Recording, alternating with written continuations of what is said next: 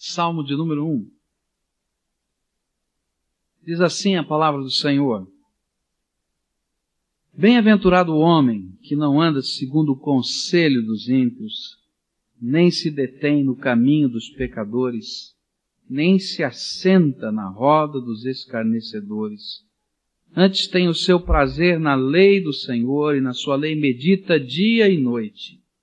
Pois será como a árvore plantada junto às correntes de águas, a qual dá o seu fruto na estação própria e cuja folha não cai, e tudo quanto fizer prosperará. Não são assim os ímpios, mas são semelhantes à moinha que o vento espalha. Pelo que os ímpios não subsistirão no juízo, nem os pecadores na congregação dos justos, porque o Senhor conhece o caminho dos justos, mas o caminho dos ímpios conduz à ruína.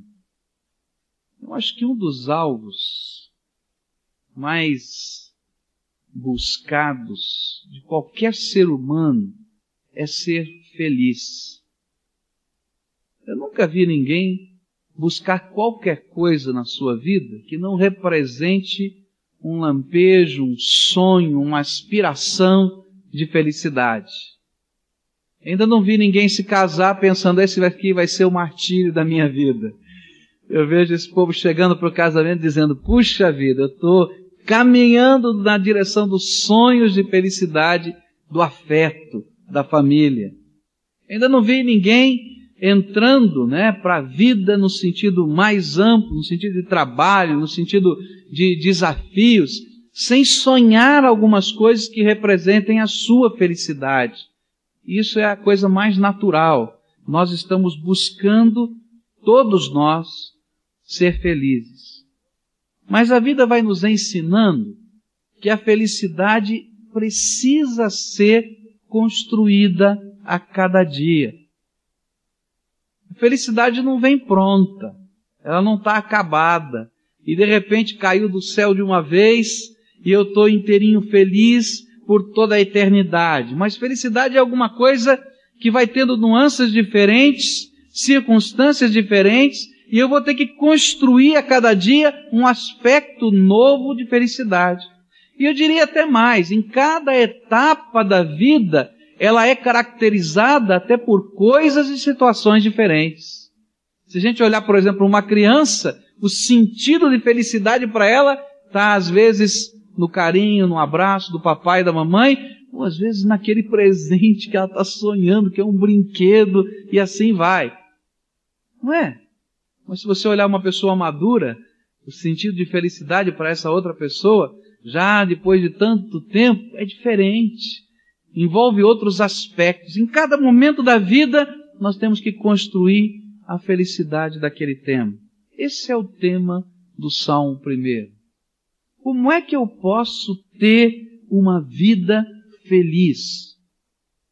E a verdade central desse salmo é que a vida feliz depende das decisões que tomamos em cada etapa da vida. A nossa felicidade é construída muito mais pelas decisões interiores do coração do que propriamente as circunstâncias ou ações que pratiquemos. Porque daqui de dentro da alma, direcionado para a vida, nessas decisões do coração, é que nós vamos estar construindo ou perseguindo estas coisas que farão ou não sermos felizes.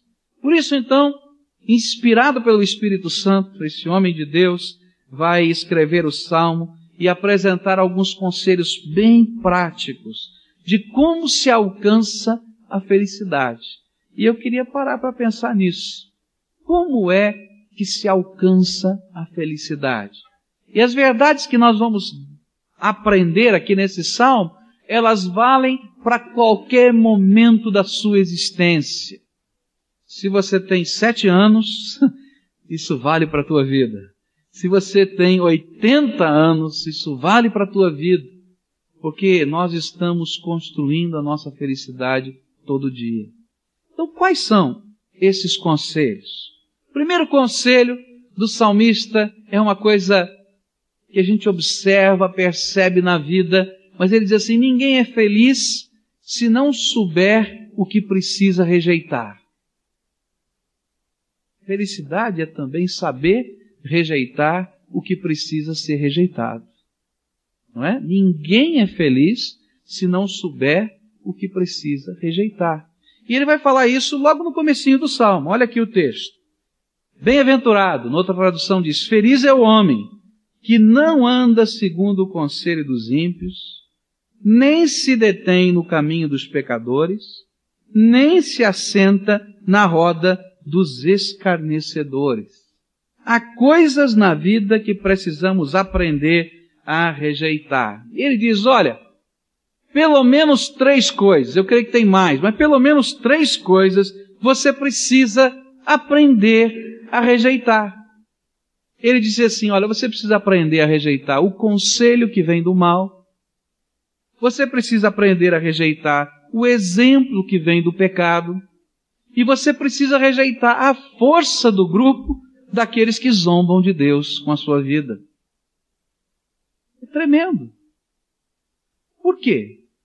Porque se eu começar a ouvir o conselho que procede de uma pessoa que não tem ética, de uma pessoa que não tem moral, de uma pessoa que não tem temor de Deus, talvez esse conselho possa produzir uma série de ações práticas que a princípio poderão parecer bastante eficazes para a vida, mas que por sua própria natureza certamente vão produzir sofrimento e vergonha.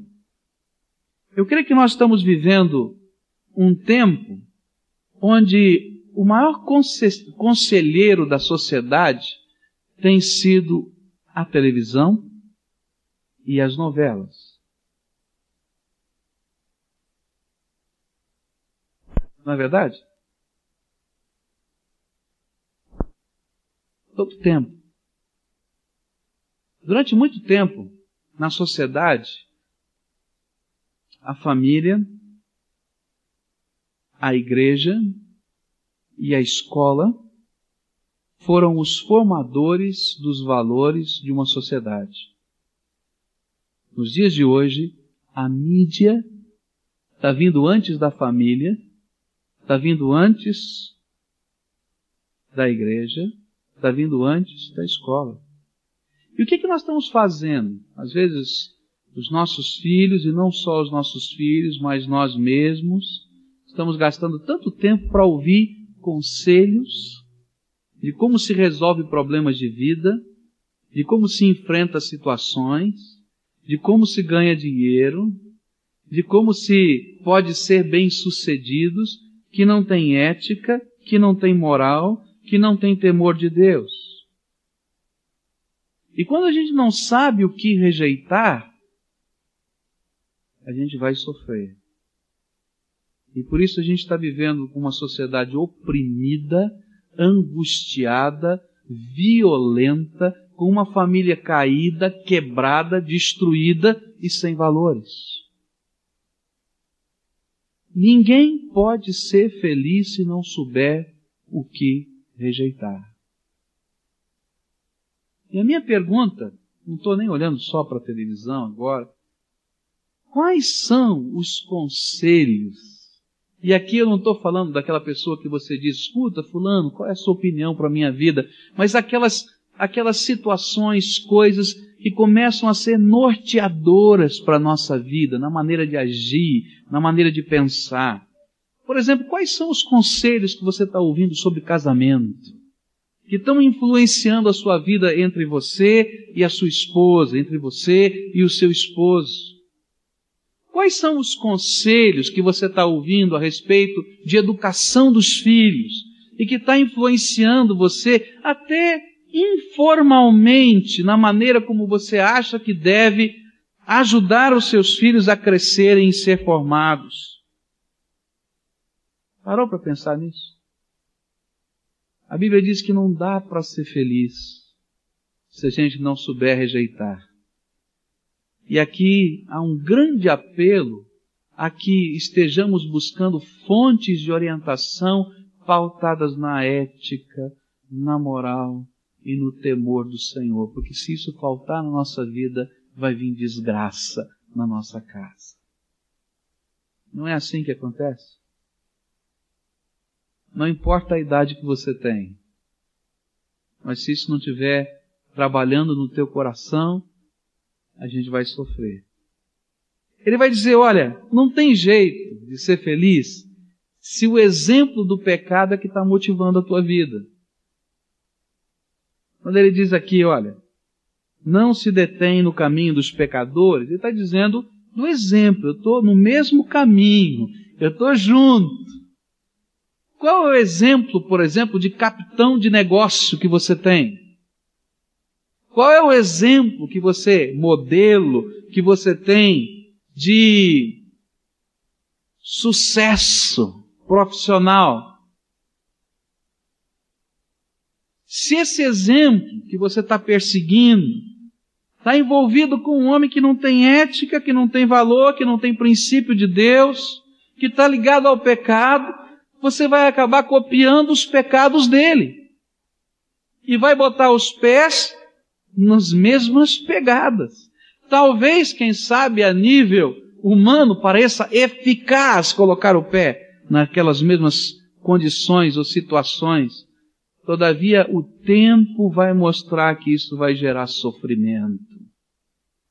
Não me interessa saber se todo mundo faz, se é assim que todo mundo vive. O que interessa saber é se é assim que Deus quer que eu viva. Porque a bênção de Deus está também nos princípios e nos valores que a gente tem que viver todo dia. Qual é o jeito de namorar? Né? Estão os meninos e as meninas aqui, estão aqui, estão alguns por aqui, né? Tem outros espalhados aí. Qual é o jeito de namorar que você está copiando? É do homem do pecado? É do estilo de vida do pecado? Então vai haver pecado na tua vida daqui a pouco. Um dos grandes problemas dos dias de hoje chama-se gravidez na adolescência. Tem alguns absurdos acontecendo e pregados como uma nova moral dos dias de hoje, onde o papai e a mamãe separam um quarto da casa e digam: olha, podem dormir juntos aqui nesse quarto, é melhor do que vocês ficarem na rua. Ó, oh, só usem camisinha. Já ouviu gente falar assim? Eu já ouvi. Quando nós copiamos o modelo do pecado, o pecado vai entrar na nossa vida. Não tem jeito. Depois nós vamos chorar a gravidez da adolescência. Depois nós vamos chorar as perdas que vão acontecendo. Porque o pecado gera sofrimento e angústia. Não é só uma criança, é perda da infância, é a perda daquele momento em que você está construindo os seus valores e de repente você tem que virar um ser maduro aos 14, 15, 16 anos e não tem maturidade para isso. Quer ser feliz? Então, não copia o modelo do pecado. Se você copiar o modelo do pecado, o pecado vai entrar na tua vida. Não tem lógica? É tremendo. Se você não sabe o que deve rejeitar, você nunca vai ser feliz. E você não está rejeitando porque a tua religião proíbe. Você não está rejeitando porque tem um monte de gente pegando no teu pé. Você vai estar tá rejeitando porque você acredita que não é esse o caminho. Senão não tem sentido. Ele vai, vai dizer, olha, se você não souber rejeitar a força do grupo dos que zombam de Deus com seu estilo de vida e palavras, a força deste grupo vai fazer com que você seja um deles. Olha só, ele diz assim: antes, melhor, verso 1: nem se assenta na roda dos escarnecedores. Fazer parte, tomar parte. E aqui eu vejo uma sabedoria tremenda do céu Você já percebeu que as maiores atrocidades da terra aconteceram pela força do grupo? Como é que acontece um linchamento? Você já viu? Alguém grita, vamos fazer, e o grupo todo diz, vamos! E aí parece que não é ninguém que está fazendo, mas são todos, e tem uma força tremenda no grupo sem responsabilidade e sem consciência. Era assim que se fazia com os judeus na Alemanha, onde se saía de casa em casa com a juventude é, nazista, né? encabeçando e gritando e quebrando e arrastando e matando, e não era ninguém. Era assim que se fazia nos Estados Unidos com a Casa dos Negros no Sul, onde se batia, se quebrava, se atirava, e era a força do grupo. Alguns até punham um capuz e vestiam uma roupa esquisita para fazer isso, mas é o grupo que faz, não sou eu. Assim aconteceu na África do Sul, assim aconteceu em tantos outros lugares no mundo, onde atrocidades, genocídios, coisas horríveis que a gente olha as cenas e diz: como é possível a tamanha maldade humana? É disso que ele está falando. Quando você se insere nesse grupo, toma parte desse grupo, de pessoas que zombam de Deus com as suas ações, com as suas palavras e com a sua vida, você vai virar um deles e vai fazer as mesmas coisas.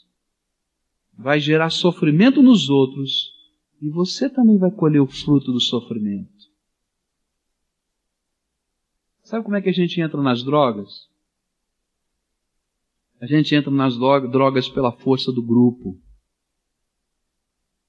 Tem os nossos amigos, estão brincando, estão falando e estão cobrando.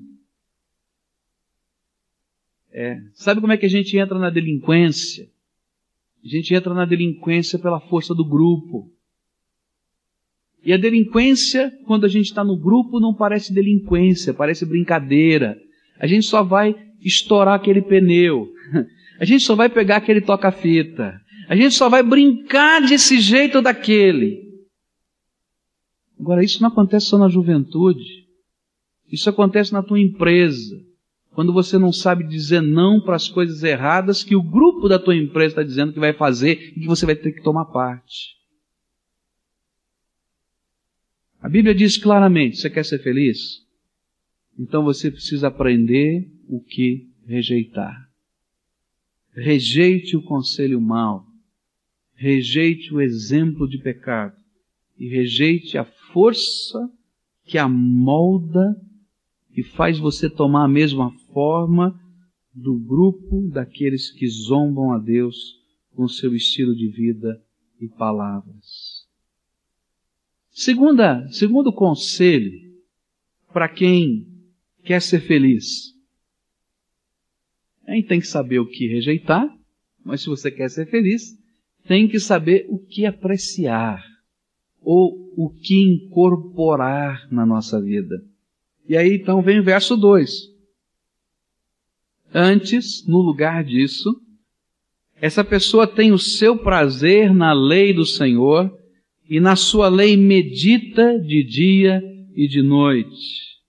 O que apreciar ou o que incorporar? Ele está dizendo: olha, os conselhos, os valores, os modelos norteadores da tua vida não tem que vir de fulano, beltrano, mengano, de situação A, B ou C, mas tem que vir do Senhor que é teu Pai. E Ele já deixou isso para você. Então pega a lei do Senhor, que é a palavra de Deus, e medita nessa palavra. E deixa essa palavra entrar dentro do teu coração. Deixa essa palavra fazer parte do teu estilo de vida. Deixa essa palavra julgar os teus pensamentos e as tuas intenções. Deixa essa palavra te dar firmeza de vontade para saber o que rejeitar. Se a palavra de Deus não permeia e não se enraiza no teu coração, você não vai ter força para rejeitar coisa nenhuma. Eu tenho tristeza porque muitos dos evangélicos nos dias de hoje, que estão na igreja todo domingo, não conhecem a palavra de Deus. Não leem a palavra de Deus. Muito menos meditam na palavra de Deus. Sabe o que é meditar? É ficar ruminando nessa palavra, aplicando essa palavra às circunstâncias da vida. E muito do sofrimento que a gente vê no meio do povo de Deus vem porque esses valores e esses princípios não sabe, não tá, não vai no coração.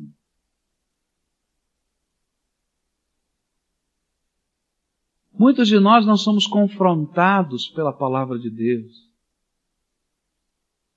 não estamos julgando a nossa vida. A gente vem no culto, assiste o culto, acha uma bênção, é quem sabe até tocado, mas a gente não deixa essa palavra começar a fazer diferença entre o que rejeitar e o que apreciar na nossa vida.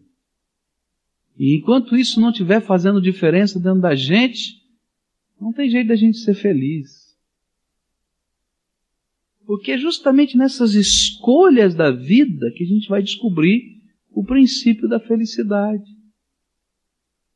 E o ruim é que às vezes a gente não tem essa percepção e fica reclamando de Deus. Por que, que essas coisas ruins estão acontecendo, mas não está entendendo que os nossos pecados ou as nossas decisões estão trazendo para a nossa vida uma série de pesos.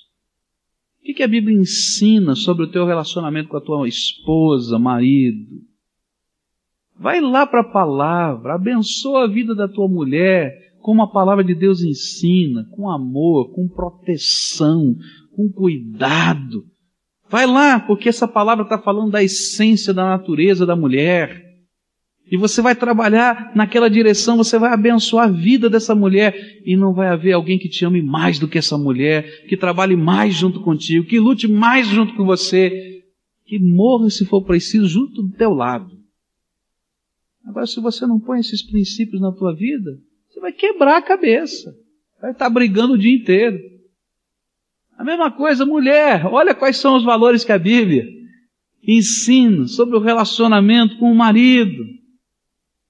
Você vai ver que coisa tremenda. Você começa a colocar em prática esses princípios e a bênção de Deus vem. Não porque tem algo místico caindo do céu, tem bênção mesmo, Deus coloca a mão, é verdade, mas muito por causa de que estas decisões têm uma consequência abençoada. É assim que a vida é vivida. Vale para os negócios, vale para a educação, vale para os sonhos do futuro, vale para os relacionamentos de amizade, Quer ser feliz? Aprende o que rejeitar. E aprende o que incorporar na tua vida. Terceiro conselho que esse texto me dá,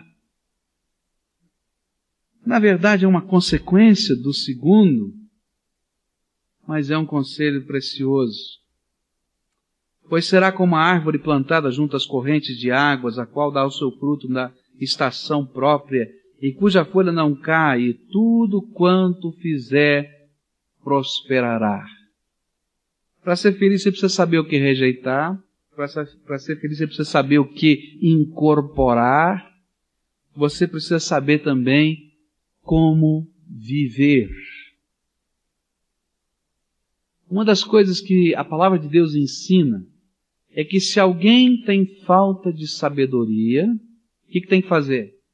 Peça a Deus que Ele dá em abundância. Sabe o que é sabedoria na Bíblia? Sabedoria na Bíblia não é conhecimento, não é informação guardada na mente. Sabedoria na Bíblia, a melhor definição que eu já encontrei de sabedoria na Bíblia é a seguinte: a arte de viver é quando esse conhecimento que está na mente é aplicado à vida e eu descubro uma maneira de viver bem em cada circunstância e situação da minha vida. Essa arte que é a vida, de decisões, de relacionamentos, começa a ser norteada por essa palavra que eu interiorizei e eu vou aplicando na forma do meu jeitão de viver. E aqui então ele dá algumas dicas. Ele diz assim: olha, você quer aprender a viver bem? Então quer saber como viver na prática? Então, Escolha bem os alvos da sua vida. Ele diz assim: olha, esse daqui será como uma árvore plantada junto às correntes de águas. Ele quer dizer assim: olha, uma árvore plantada junto às correntes de águas é junto de um rio. Não importa se chove ou não chove. Ela vai dar fruto na estação própria, ela vai estar tá sempre verdinha, bonitinha, porque ela tem suprimento perene. E o que o salmista está colocando na forma de uma linguagem figurada é o seguinte: você quer aprender a viver bem? Então coloca, escolha bem os alvos da sua vida, se são alvos perenes ou são alvos passageiros. Se os sonhos da sua vida são só os alvos passageiros, então em cada estação você vai estar seco. Hum. Acabou. Estou vazio de novo. Agora, se os alvos da tua vida são eternos, são lá na frente, vão uma visão projetada, então você está no processo de crescimento contínuo. Quer ser feliz? Alteie a tua vista. Eu diria, numa linguagem bem nossa, coloquial, para de olhar para o umbigo, como quem vive só assim, né? Andando. Levanta a cabeça e olha lá. E eu sei para onde eu estou indo. Eu deixo essa palavra de Deus me mostrar o rumo. Então, quais são os alvos perenes dessa casa, da minha família? uma das coisas mais preciosas que fizemos. Eu tenho alegria de lembrar isso porque alguém um dia me ensinou a fazer isso, falou a respeito disso. Foi olhar para os nossos filhos, para a educação dos nossos filhos e olhar para o futuro, lá na frente. Que tipo de filhos nós gostaríamos de ter? Qual a personalidade deles? Quais os sonhos lá na frente, não de profissão, nada disso, tipo de educação que nós estamos dando está produzindo isso? Está produzindo segurança, está produzindo fé, está produzindo mansidão, está produzindo alegria, está produzindo esperança. Tá produ... Nós vamos colocando. E algumas vezes nós chegamos à conclusão que não, que o nosso tipo de educação não produzia aquilo lá no futuro que a gente estava querendo. E então a gente conversava, discutia, dizia, não, mas como, de que jeito? Porque a gente tem a tendência de repetir os modelos, né? E então mudávamos uma coisinha aqui, outra ali, e até hoje mudamos tantas coisas. Por quê? Porque os alvos estão lá na frente. Que tipo de casamento que você, você quer ter daqui a 10 anos? Daqui a 20 anos? Que tipo de relacionamentos você quer construir. Se você está pensando só no teu umbigo hoje, você vai estar tá vazio amanhã. Sabe como viver? Então escolha os alvos da sua vida perenes, lastreados na graça de Deus. E está olhando assim, está olhando o futuro. Está construindo o presente, sempre, mas está perseguindo o futuro. Pois ele vai dizer assim: esse pessoa que sabe como viver, ele vai produzir um fruto bom em cada estação da vida. Ele diz assim, né? Plantada junto às correntes das águas, a qual dá o seu fruto na estação própria. E que sabedoria de Deus está aqui. Gente, existe um fruto bom de Deus para cada estação da vida. Se você é uma criança, tem alguma coisa boa de Deus preparada para você enquanto criança. Se você é um adolescente, tem alguma coisa boa de Deus preparada para você para a adolescência. Tem alguma coisa boa de Deus preparada para você para a juventude. Tem alguma coisa boa de Deus para a vida adulta. Tem alguma coisa boa de Deus para você na meia-idade? Tem alguma coisa boa de Deus para sua velhice? E você vai ser feliz em qualquer estação da vida.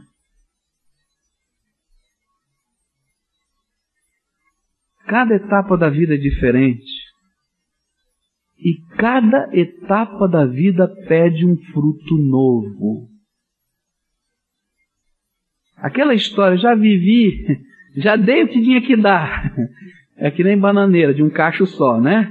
Não, não é essa o princípio de Deus. Eu tenho que dizer, Senhor, qual é o bom fruto desse tempo? E eu vou buscar viver esse bom fruto da estação de hoje. Esse é o homem feliz, porque ele está bem em todo o tempo da sua existência. Ele está bem como, como criança, como adolescente, como jovem. Ele está perseguindo os alvos de Deus. Ele descobre a sua missão em cada lugar. Pessoa que perde a sua missão, perde o sentido de vida. Qual é o fruto bom para a tua estação de hoje? Você já parou para pensar? Qual é o fruto bom para a tua estação de hoje? Deus tem um fruto muito bom para você produzir na estação de agora. Isso, na verdade, é saber desfrutar do que Deus preparou para você e para mim em cada estação da vida. Saber como viver é entender que a estabilidade e a prosperidade não estão em nós mesmos. Mas estão na força do rio de Deus que passa sobre a nossa vida. Jesus disse que quando nós recebemos Jesus como Senhor e Salvador, rios de água viva projetariam-se de dentro de nós para fora. Então a nossa força para descobrir o fruto de cada tempo, para se manter verdinho, sem as folhas caírem, em cada estação da vida, está nesse rio de Deus que está fluindo dentro do nosso coração. E é ali que a gente vai buscar força para viver o fruto de hoje. A última coisa, e termino com ela. Quer ser feliz? Saiba o que rejeitar.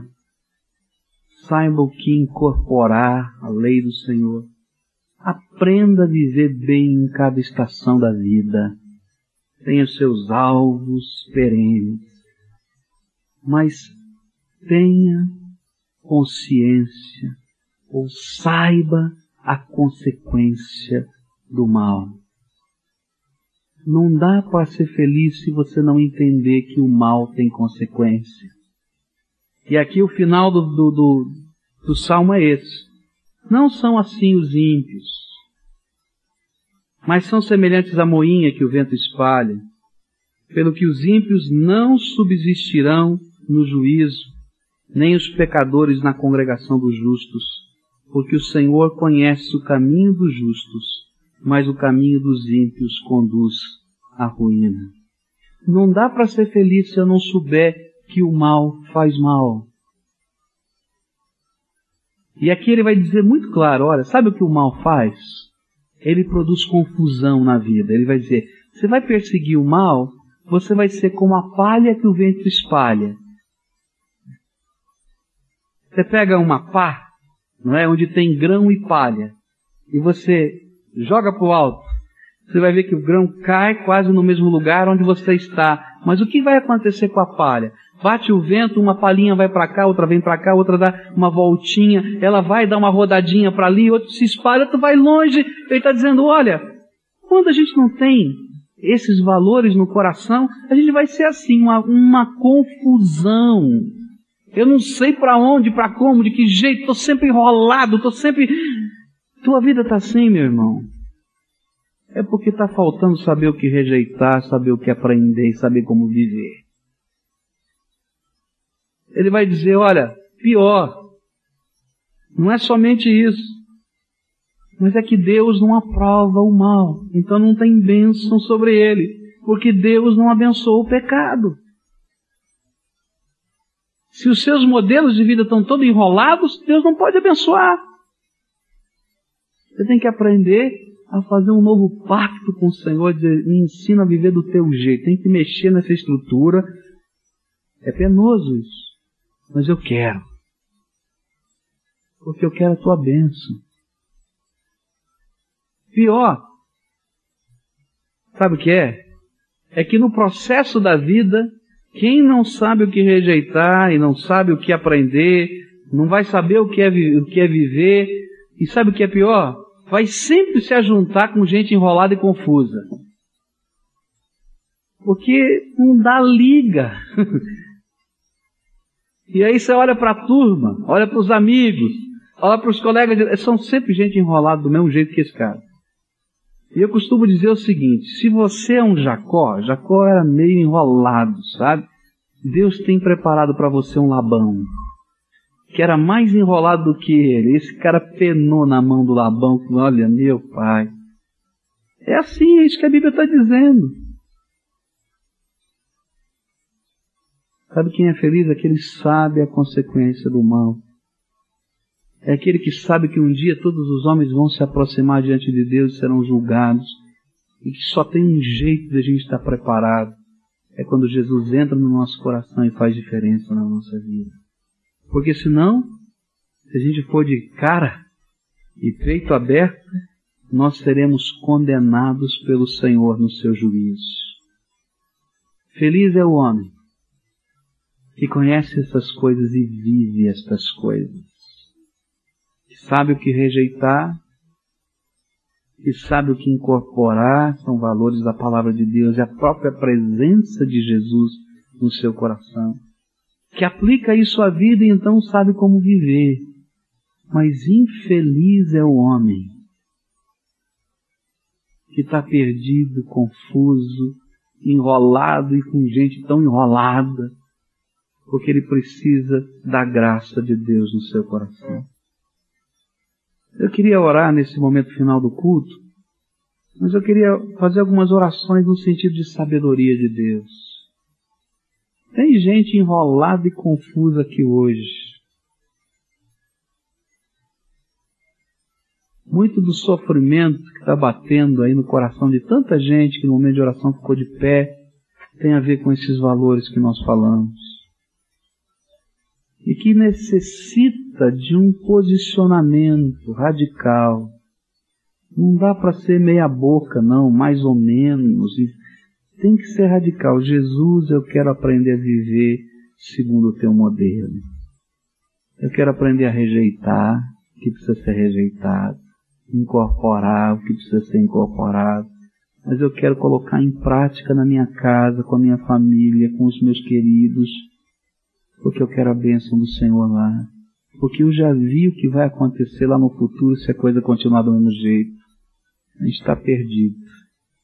Se você é uma pessoa dessas que se sente assim, eu queria convidar você a invocar o Senhor Jesus e dar liberdade para Ele mexer nas circunstâncias da tua vida. Entenda bem o que eu estou falando. Ele vai mexer no jeito que você fala, ele vai mexer no jeito que você tem determinados costumes que não são bênção. Talvez ele vá mexer nas suas amizades. Eu não sei o que ele vai fazer, mas você vai dar liberdade porque você quer aprender o que rejeitar. E deixar Deus construir algo novo na tua vida na base da sabedoria. Nós vamos pedir, Senhor, derrama a sabedoria do céu. Mas essa sabedoria do céu não é conhecimento, é ação.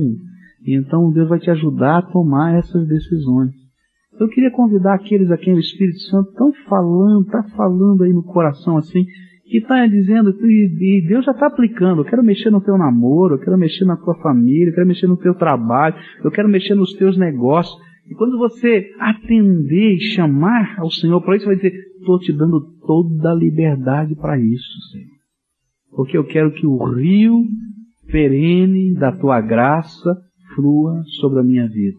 Então, se há gente assim, eu quero orar por você agora, junto com você. Não fica de pé aí no teu lugar, eu quero orar junto com você. E nós vamos estar respondendo e clamando ao Senhor por isso.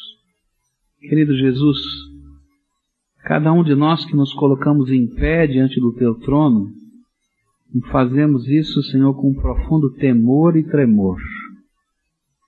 Porque às vezes, Senhor, nós somos tão envolvidos pela vida que nós não conseguimos enxergar o mal que está dentro do nosso coração.